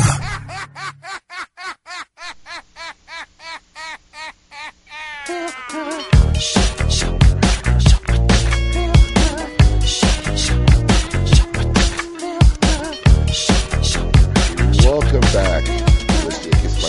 I'm your host, Honest Abe, with my gang, Adam K, the Brewmeister, and the lovely Lady M. Speaking of the Brewmeister, it's pretty much a good beer month for you now, isn't it? Oh, yeah. Oh, yeah. Why is the big smile on your face? Oh, it's the most wonderful time of the year. It's October. It's Christmas for Adam K. It really is. Yeah. Actually, I've got a Oktoberfest-style brew that'll hopefully be ready middle of October. Oktoberfest what? I've got an Oktoberfest-style. He's brewing his own beer. It's a German Marzian, and it should be ready mid-October. Very neat. Now, so what, give me an idea. What's your favorite Oktoberfest beer? Oh, well, I'm definitely a non-pumpkin guy because I'm not a big fan of the pumpkins. So there's a lot of pumpkin everything out right now. The Sam Adams Oktoberfest is a great one. The Sierra Nevada's October, it's not called the Oktoberfest, it's the Fall. The Sierra Nevada Fall is also a great, in the same kind of a style. Those are the two big ones. It's Shiner makes a good one. Yeah, well, I've had a bad experience with Shiner. Who's that, Colin? No, that was Skip. Skip was saying he likes the Shiner. Being from Texas, you have to say Shiner, though, right? Well, yeah, you got to be a Dallas Cowboys fan. The Shiner, you know, you got to be a homer, right? Absolutely. For those of you just joining us, we have Skip Martin of Roma Craft Tobacco joining us at Kiss My Ash Radio for our Meet Your Maker segment. Skip, are you a big beer fan? Yeah, I mean, I'm probably more of a bourbon guy, but a really good friend of mine owns a, or not a really good, he's not a, he's a good friend of mine. He owns a brewery in Austin called Jester King. So as we got started in the cigar business, it's real interesting the parallels between the two. Sure. Well, you and the Brewmeister should get along great. He's a bourbon and beer guy himself. Absolutely. What's your favorite bourbon? Booker's. Pretty much hand down. Oh, that's my. Very nice. If I had to ask you to name a favorite, what would it be? Well, that's a long kind of a. How much time do we have? Just pick one. All right. My new favorite is Calumet from Kentucky. It's twice refined. It's got a little. It's got a 70% corn rather than the normal 60% corn to be a true bourbon. It's made at the. It's named after the guy who owns the brewery, owns Calumet Farms. They've got the most winning horses ever in Kentucky. It's extremely smooth. It's a fantastic everyday bourbon. Well, very nice. All right, on back to Skip Martin and his company, Roma Craft Tobacco. Skip, we understand there's an interesting story behind the name Intemperance AWS4. The AWS4, yeah. So technically the name, so first of all, that cigar is a size that we do in our normal blend, that's specifically made for one retailer. That particular one is made for Cigar Hustler out of Florida. And the name of the cigar technically is the Archibald W. Skeet IV, which is a character we made up that was kind of like Forrest Gump growing up through the Prohibition era. And nice. But what it really means, what it really is it's the Skeet, Skeet, Skeet, Skeet.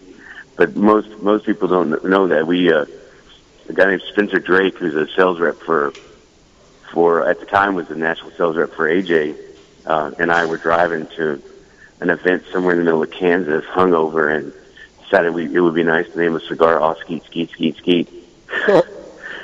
So we did. Interesting.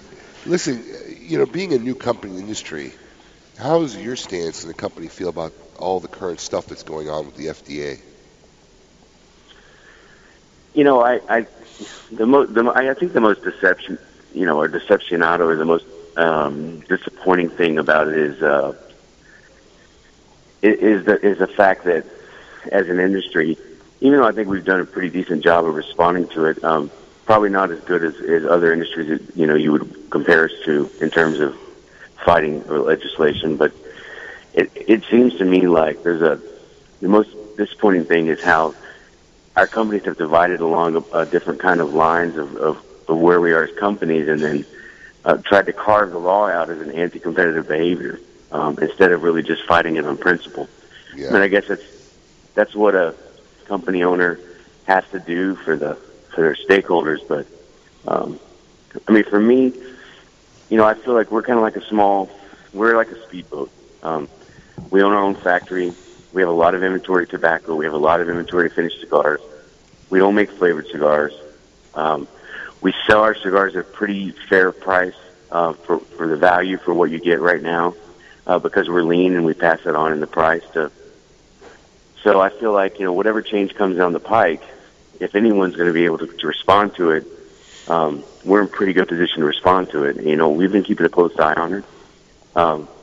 I feel like, you know, we kind of got ourselves in this situation as an industry, when they started outlawing Kretek, and then we started making, clove cigars, and then when they, outlawed, when they started changing taxes on cigarettes, and we started, as an industry making cigarettes that we called cigars. Sure. We were kind of, heading into this situation. So, I hopefully, the big thing is uncertainty. So I wish the process worked faster, more effectively, so that, you can just find out what it's going to be, so you as a business, you can react to it. I mean, it is what it is, right? So yeah. I find it very sad that in the business of selling a legal product to mature adults, that my biggest antagonist every day to me, making a living and providing a livelihood for my family, is my own government. Yeah, I think, really, if you look behind the curtain a little bit, the real antagonist is, the busybody, intolerant, fellow citizens who contribute and drive legislation, who contribute to organizations, special interest organizations that then go to the government and fight. If those busybodies weren't out there, your neighbor, your your aunt, then, the government wouldn't be involved. I don't think. I think, they prop up these boogeymen in order to, generate their own interests. I mean, it happens at the city council level every single day. It happens at the state level, and, obviously it's happened at the federal level too. So, I don't view the government as this big, evil thing. I feel like it's a representation of what's going on in society. I was walking on the street the other day with an unlit cigar in my mouth, and this woman and her daughter, had this immediate physical reaction, holding their nose and talking about how much it smelled, and just by seeing the cigar in my mouth when it wasn't even lit. So, I think that's what is generating this, kind of antagonism in the government, is that kind of reaction from people about tobacco. Happens all the time. Really. Happens all the time. Listen, yeah. Skip, thank you for joining us on Kiss My Ash Radio. Wish you and your company the best. Check out RomaCraft at their website, romacrafttobac.com. Check them out. Find out more about their brands and where you could try your RomaCraft cigar. Thank you, Skip Martin. You're welcome. Thank you, guys. All right, folks. Up ahead, we're going to have Dr. Joe and Amy Elton, survival experts. Going to tell you stuff that anybody will need to know should you be stranded on an island with a FedEx package and nothing to do. You're listening to Kiss My Ash Radio. Life, liberty, and the pursuit of fine cigars. You're listening to Kiss My Ash Radio. Buying a home is the biggest investment you face. Choosing the right company to help makes all the difference. Property Transfer Services is a fully licensed professional title company that has been serving Florida, New Jersey, and the entire East Coast for over 22 years. Our team of experienced licensed title officers are here to work with the seller, buyer, realtor, builder, and bank to make sure that every transaction is a success. For more information on how Property Transfer Services can help you, call Michael Raff at 561-691-5941. Again, that's 561-691-5941. Property Transfer Services is the official sponsor of The Great Smoke. The sword, a symbol of strength, honor, and prestige. The sword, the symbol of Monte Cristo. Introducing the new Espada by Monte Cristo. Inspired by the superior craftsmanship of legendary sword makers. Celebrating a unique collaboration between premium cigar authorities. Blended by the Monte Cristo's talented Grupo de Maestros. Crafted by the renowned Plasencia family with vintage aged tobaccos. The first Monte Cristo made with 100% Nicaraguan tobacco. Rich, majestic, complex. The Espada by Monte Cristo, a cigar of pure taste and true elegance. Try an Espada by Monte Cristo at your local tobacconist today, and visit us on Facebook and Twitter at The Cigar Life. Cigars are not a safe alternative to cigarettes. With the launch of the Serie D, Eddie Ortega has returned to the classic roots of cigar making. Crafted in Nicaragua, the Ortega Serie D is now available in 6 classic sizes, from the 4.5 by 48 number 6 to the newly released 6 by 60. Available in both a Mexican Maduro and a Habano Rosado wrapper, Ortega cigars will delight and enthrall even the most demanding of cigar smokers. Stop by any smoking location and try an Ortega Serie D today. Ortega Cigars, classic cigar sizes for classic smokers old and new. I am Matt Booth from Room 101, a.k.a. Swanky White, Swank Dog 3000. Oh yeah, my mom's real proud. And you're listening to Kiss My Ash Radio. Here's a troubling fact. Your freedom to enjoy a fine cigar is under siege by some form of smoking ban in every state in the union. And federal S-chip legislation has increased taxes on cigars by over 52%. CRA, Cigar Rights of America, is your voice across all levels of government, federal, state, and local in this great nation. Let your voice be heard. Join CRA for $35 a year. That's less than $3 a month. And as a special bonus, CRA will send you 2 limited edition cigars as a way to say thank you for joining. Visit cigarrights.org for more information and to become a member. Zycar, the world leader in cigar accessories, has done it again. One of their best lighters is now even better. The popular Enigma Double Jet Flame lighter is now the new Enigma 2. Complete with a new clean design, this lighter was re-engineered for dependability and performance. It feels more ergonomic in your hand, and new internal components give it the horsepower you need. Like everything Zycar, this comes with the incredible lifetime warranty. Stop by Smoking today and become part of the Zycar Nation. Zycar for life. The Oliva family, the makers of some of the most affordable yet highest rated premium cigars available, continue in this tradition with the new Oliva Series V Milanio, a full-flavored yet smooth smoke, which recently received a 95 rating from Cigar Snob magazine. Milanio and the other great Oliva cigars can be found at all smoke-in locations, so always ask for Oliva, an unbeatable value and an uncompromising quality. The Oliva family of cigars. Welcome back to Kiss My Ash Radio with Honest Abe, Adam K., the Brewmeister, and the lovely Lady M.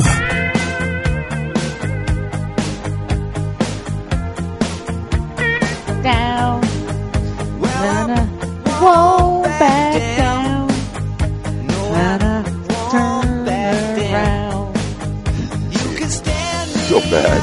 And the worst part is, we're in the car yesterday going to the meeting, and she's like, oh, we gotta play Tom Petty, I gotta play Tom Petty, and she's just singing along. I'm like, you have no idea what the words are, do you? How did you not just jump out of the moving car? I thought about it a couple times. It's called a Mundagrin, when you make up your own lyrics to the words or misinterpret them and she sing. Would know that. Because, well, I taught her that yesterday. It's called a Mundagrin. No, Mondegrin. Oh, lovely. As just always, wait, you're going to get so many videos later. We got a congratulations going out to somebody here. Nobody, I ain't going to say it. I'll save it to the end of the show. But big congratulations. We have a Zycar winner. Our Zycar winner is Phil Panzarino from Massapequa. I like saying that. Massapequa. New York City. I wonder where that is. Phil, congratulations. You won a wonderful set from Zycar. We hope you enjoy it. Light and cut many fine cigars with it. Up ahead, taking a trip, plan on going camping, going to do a trek in the woods. We have 2 people, Dr. Joe and Amy Alton, who are survival experts who will help you maybe in that moment of need figure out what you need to do to survive. Dr. Joe and Amy, welcome. You're on Kiss My Ash Radio. Hey, nice to be here. How are you guys doing? Yeah, glad to be here. We haven't gotten such a cheer, so many cheers. You've got a live audience, I can see. I see, yeah. Welcome to the show. Now, I just need to start off by saying, what made you decide to be survival experts? Well, you know what? Very simply, we saw that what was happening in terms of our medical response to Hurricane Katrina back in 2005 was really very deficient. We found that a lot of the medical personnel that wound up there couldn't get to the people that they were trying to get to because of the flooding and the loss of electricity. And so what happens is we figured out that there are a lot of circumstances where medical help may just not be on the way when you need it, and that you, the average person, might wind up being the end of the line with regards to your family's health. So we started writing about that, and it turned into a book and a website now at doomandbloom.net, where we have like over 500 articles on medical preparedness. Which then turned into traveling and teaching classes, and turned into creating medical kits, because people said, hey, you guys know what you're doing, make us a medical kit, which now has turned into, we just produced a board game. Wow. On survival. Yeah, so we're all over the place. Crazy. Now. So when you guys see a show like Man vs. Wild or Bear Grylls or Naked and Afraid or something like that, do you just look at this and go, man, these people are full of crap? Well, yeah. I have to say that... You do your opinion first, Teddy. My opinion is it's very simple. There is no way that modern liability issues will allow any of these people to really get hurt in any significant way. That when people look like they're alone, like you'll see in Dual Survival or Naked and Afraid, they're not alone. There's somebody behind the camera, and that person has one or two assistants that are there with a medical kit, that are there with food and water. A way to get out, right. Satellite radios. Yeah, they've got, let me tell you, those people aren't sleeping out under the stars. They're sleeping in very nice tents. I mean, we're talking about stars here. Okay, stars are not going to sleep in a sleeping bag or on the ground. They're going to have a tent set up, and they're going to have someone making their food and bringing them their water. So it's all about the entertainment. Right, but I just want to also say that we met two of the Naked and Afraid contestants or stars or whatever you want to call them last weekend, and believe me, you're not missing anything under those blurred squares in front of their body. That's funny. So, the Wizard of Oz has been revealed behind the curtain. The medevac is right around the corner, I'm pretty sure. There you go. Yep. Exactly. Now, do you get people who come up and ask you the strangest questions? I mean, what's the weirdest question you've had where someone said, hey, what do I do in this scenario? And you're saying to yourself, how could you ever be in that scenario? Oh, my favorites. You know, because, of course, everyone asks us about medical stuff. One of my favorites is, how do I do a blood transfusion in a survival situation? I'm not kidding. And I have to look at them like they have four eyes. I'm like, seriously? A blood transfusion? That's what you're worried about? like, just forget it, dude. If someone needs a blood transfusion, they're out of here. Just kiss them goodbye, hold their hand, and, you know, say a prayer. Say your prayer. I love these guys. Oh, my God. On my end, somebody actually asked me, what do I do if somebody in my party gets shot in the head? Clean up aisle two. Save up the brains because there might be zombies on the way. Eliminated. Now, speaking of zombies, it's one of my questions I have to ask. Has anybody came to you honestly and said, how can they prep themselves for a zombie apocalypse? Well, absolutely. There are people that really believe that this kind of stuff can happen. They're few and far between. Most of the people that we talk to they just want to prepare for the next hurricane, or they want to prepare for other disasters that can occur, or epidemics, things like that. But, you know, we've had people concerned about that, and we tell them, you know, make sure you get the best running shoes available, and actually, you never know. I mean, they could be fast zombies or slow zombies. You never know. Make sure you run faster than everyone else in your group. Yeah, that's all you have to do. Yeah, don't be the slowest one in the pack. You're right. Exactly. I'm kind of caught up between two different zombies. Survival. You know, you got the zombies from the old days that, you know, you could outrun like at child speed. Then you got the ones from, like, World War Z, man, which are freaky and hunt you down, like, at 90 miles an hour. Yeah. So, yeah, that was, you know, I hope there's never some strange virus that turns people into zombies that actually can run like that, because we're all screwed. Yeah. Get it. You mean Brad Pitt's not going to save us? Brad Pitt. Brad Pitt. I don't know if Brad Pitt could even take a shower by himself. Wow. I love these guys. You guys belong on the show. I mean that in the nicest possible way. Yeah, that's true. I'm sure Brad Pitt has a lot of people to help him shower when he wants. So, there you go. But back to the real, true survival ideas. What is the best single piece of advice you can actually give to someone if they're in some type of a scenario where they need to attempt to survive of their own fruition? Well, let's see. It depends on the scenario. Are you guys? You guys are in South Florida, right? Yes. All right. So I would guess hurricanes would be a big issue. Of course, you want to have shelter. The good news is that homes that are relatively new in South Florida. When I say new, I mean after Hurricane Andrew in '92, they changed the code so that now these new homes have to be able to withstand 125-mile-an-hour winds. So that's pretty good.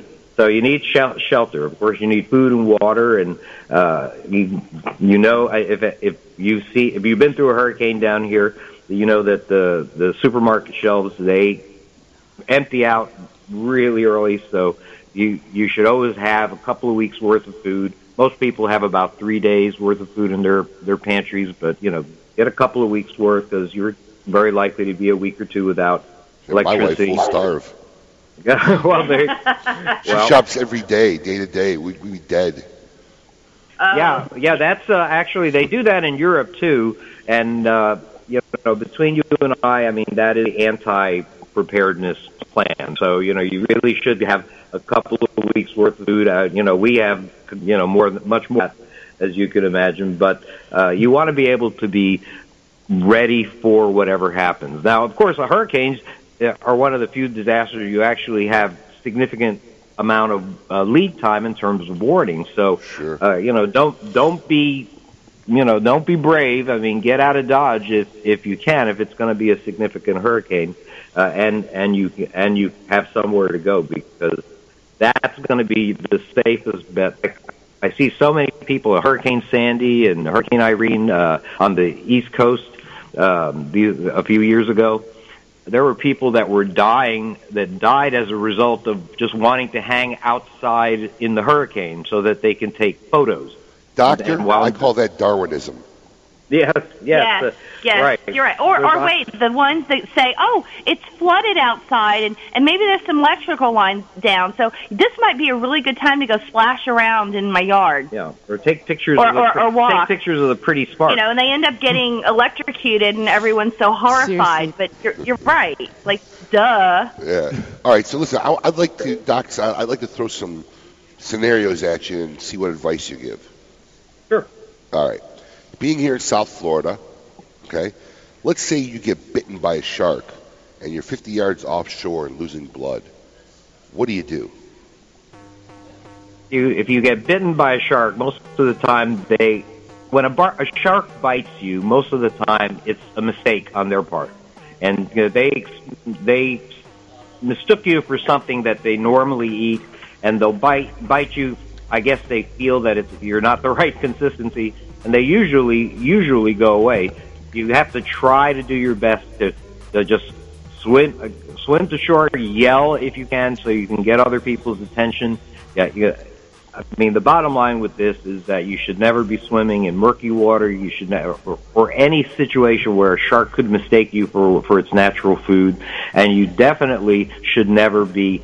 I don't think you should ever be out in the water alone. I've seen all these Ironmen, swimming along the ocean, 50 yards, 100 yards, 150 yards from shore. But I think that's an unwise move. I mean, even still, it's just unusual for shark bites to occur. You'll always read about them, but a lot more people die from a lot of other things. There are probably more deaths from lightning strikes in the U.S. than there are from shark attacks. I would assume the two keyest points here is not so much what to do, but prevention and basically keeping your head cool if you're put in a situation.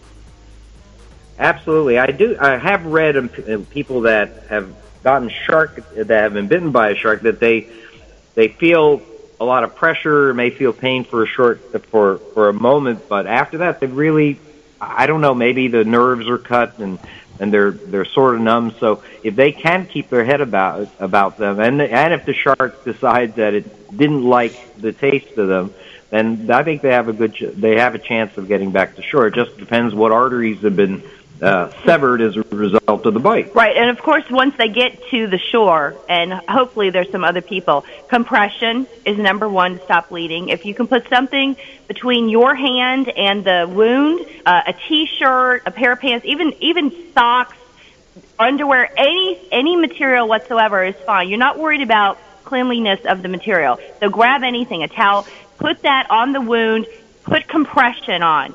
If it looks like it's, a part of a leg has been removed or an arm, you may have to maybe attempt to put a makeshift tourniquet above the wound. Right, and the way you would do that is very simply either get a strip of a T-shirt or a belt, either tighten it as much as you can. If you have a bandana, let's say, you wrap that around the 2 to 4 inches above the level of the amputation, and then tie it down once, then put a stick, a pencil, a pen, anything that's solid, that would be like a bar, and tie that with a knot on top of that, and then twist it. You want to tighten that up as much as possible. You want to tighten it, and you're going to have to hold it because you can't let go of it. It'll just untwist. You're going to hold that until the bleeding stops. You're going to hold once you've twisted it enough for the bleeding stops. Now, this is going to be very painful for the conscious patient. They're not going to be happy with what you're doing, but you don't care. You are trying to save their lives and trying to stabilize them until the rescue can get there and take over.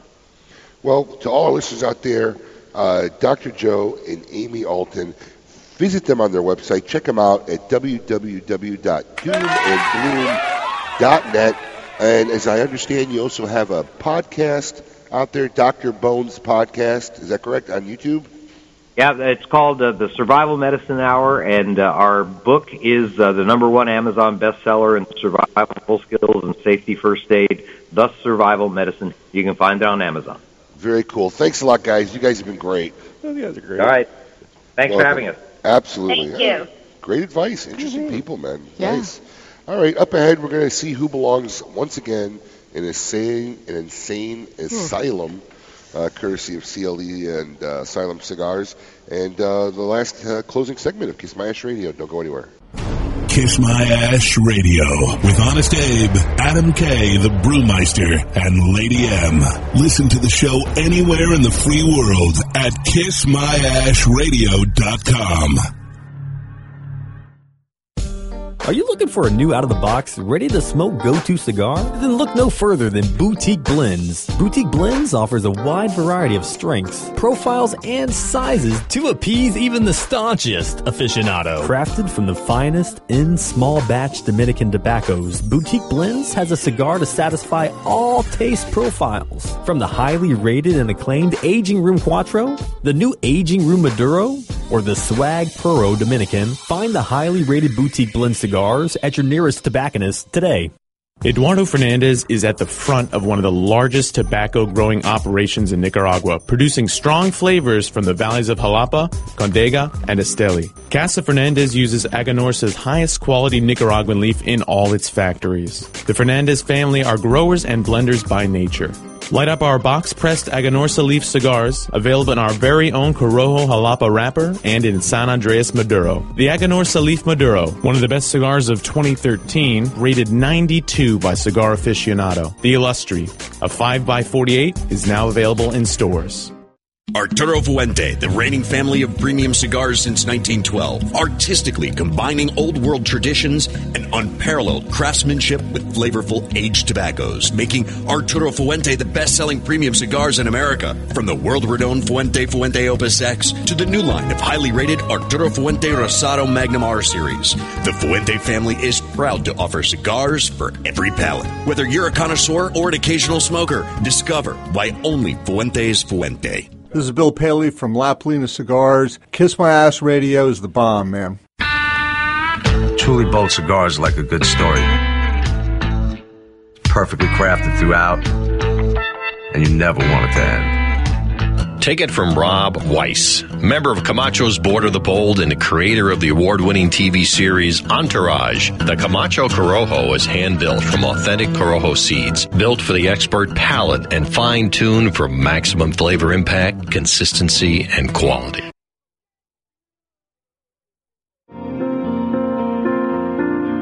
When you light a Davidoff cigar, you set aglow the richest tradition of cigar making in the world. You release craftsmanship achieved by our investment in that most precious of commodities, time. The time it takes to create a Davidoff cigar as it passes through 600 hands before it arrives in yours. The time it takes to age and mature the tobacco which fills a Davidoff cigar, sometimes as much as 10 years. The time it takes to hand-pick, hand-roll, and then carefully hand-check each individual cigar before it is fit to wear the legendary Davidoff white band. In every second of enjoyment, there are decades of experience. In every way, it is time beautifully filled. It's an exquisite day here at the Jensen Estate patio overlooking the 13th green. And we're underway. Jim Jensen has chosen his favorite stick. The Diamond Crown No. 4 by J.C. Newman. See the way he holds the cigar, Tom? Mm-hmm. Excellent balance and heft. Ooh, he's eyeing the silky Connecticut shade wrapper, fermented twice for the smoothest, richest flavor. And hand-rolled by the Fuente family with a blend of 6 to 7 distinct Dominican and Caribbean Basin tobacco leaves. Each lovingly aged for at least 5 years. Oh, now Jensen's lighting up the Diamond Crown. He's got a precision burn, Tom. Those highly complex flavors with hints of dark chocolate really deliver, Bill. Yes, like all cigars in J.C. Newman's premium Diamond Crown line. That'd be the highly rated Maximus and the Julius Caesar. Ah, now Jensen's settling in, rolling the rich smoke through his nose. Look at the satisfaction on his face, Bill. Oh, a thing of beauty, Tom. Experience the premium Diamond Crown brand by J.C. Newman at select retailers or Diamond Crown Lounge near you. Find us on Facebook at J.C. Newman Cigar Co. or visit diamondcrown.com. Welcome back to Kiss My Ash Radio with Honest Abe, Adam K., the Brewmeister, and the lovely Lady M.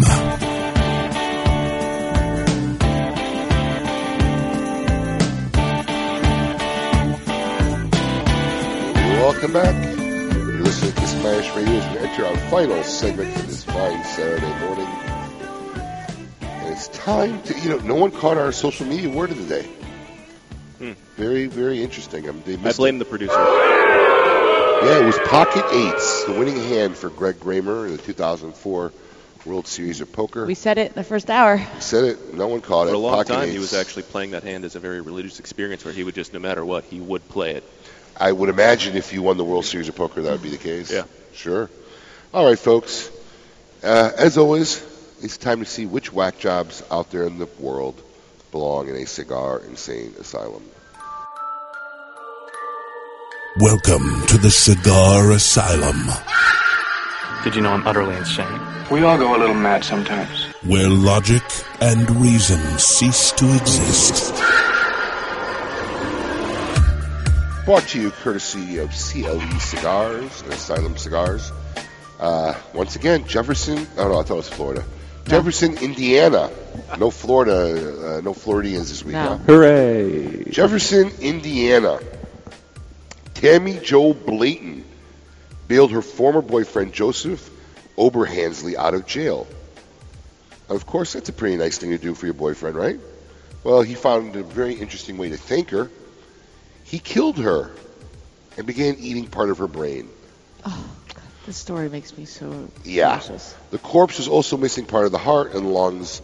Joseph was arrested last week and charged with the abuse of a corpse, murder, and breaking and entering.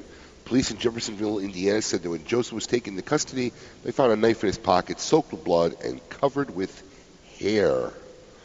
Joseph admitted to cooking and eating part of the missing organs. A search in the area turned up tongs covered in blood, a skillet with human remains in the trash. Yes. After you've been prosecuting for so long, you think you've seen everything. Everything, Prosecutor Steve Stewart said, but I've never seen this.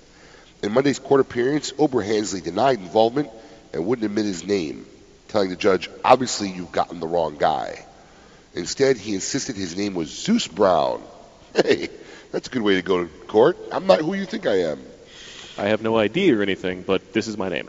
This isn't Joseph's first trouble with the law. Cops confirm he was convicted of manslaughter in Utah when he was a teenager after killing his girlfriend. After killing his girlfriend, he shot himself in the head. How does this guy miss? The bullet ripped through part of his brain's frontal lobe, causing irreparable damage. No kidding. What happens when you shoot yourself? Unbelievable. He was also arrested after choking a man while naked and leading police on a chase near Louisville. How is this guy... The fact that he was able to be bailed out of jail is totally the government's fault. This guy should have been in jail and stayed in jail for a very long time. You're this guy's boyfriend. Are there not telltale signs here? Well, come on. There is the girl who just married Manson. I know, but he's behind bars and she's never really going to see him. But still... You know, they can't even hug each other. True. You know? Joseph Oberhansley, you belong in a sane asylum and be locked away.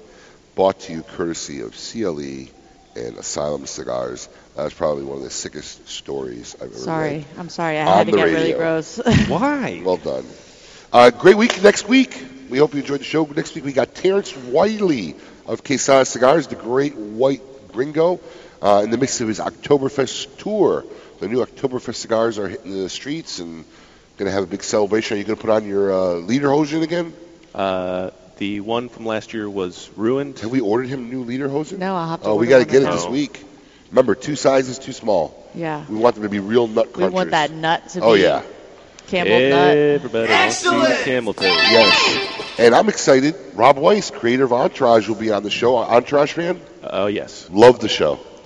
I don't know how to go because I know they wanted to film it at the end and then do the movie, and I don't know what I'm going to do. Is there a release date for the movie yet? It's supposed to be 2015, I think. Wow, it's spring of 15. Well, we'll find out from Rob when we talk to him next week. My only beef with that show is it's a half hour long. It just seemed like it started and was over, like right when it started. I have so many other questions that I want to ask about. Well, we'll be on the show next week, so very interesting show. Lady M is already looking up Lederhosen, I can see. Got one for him. Great like success. A better quality one. Nope, this is it. I mean, everyone, this is. If you're going to get it every year, can at least make sure it's a good quality, not a chintzy, it falls apart. Extra like large last year. Or medium. Extra small. All right, folks. We hope you have a great weekend. We hope you enjoyed the show. And my traditional closing, life is short. Savor the moment to account. Never, ever be afraid to express how you feel. Because if anyone doesn't like it, you just tell them to kiss your ash. Be merciless. Spare no cigar. Smoke them all. Let God sort them out.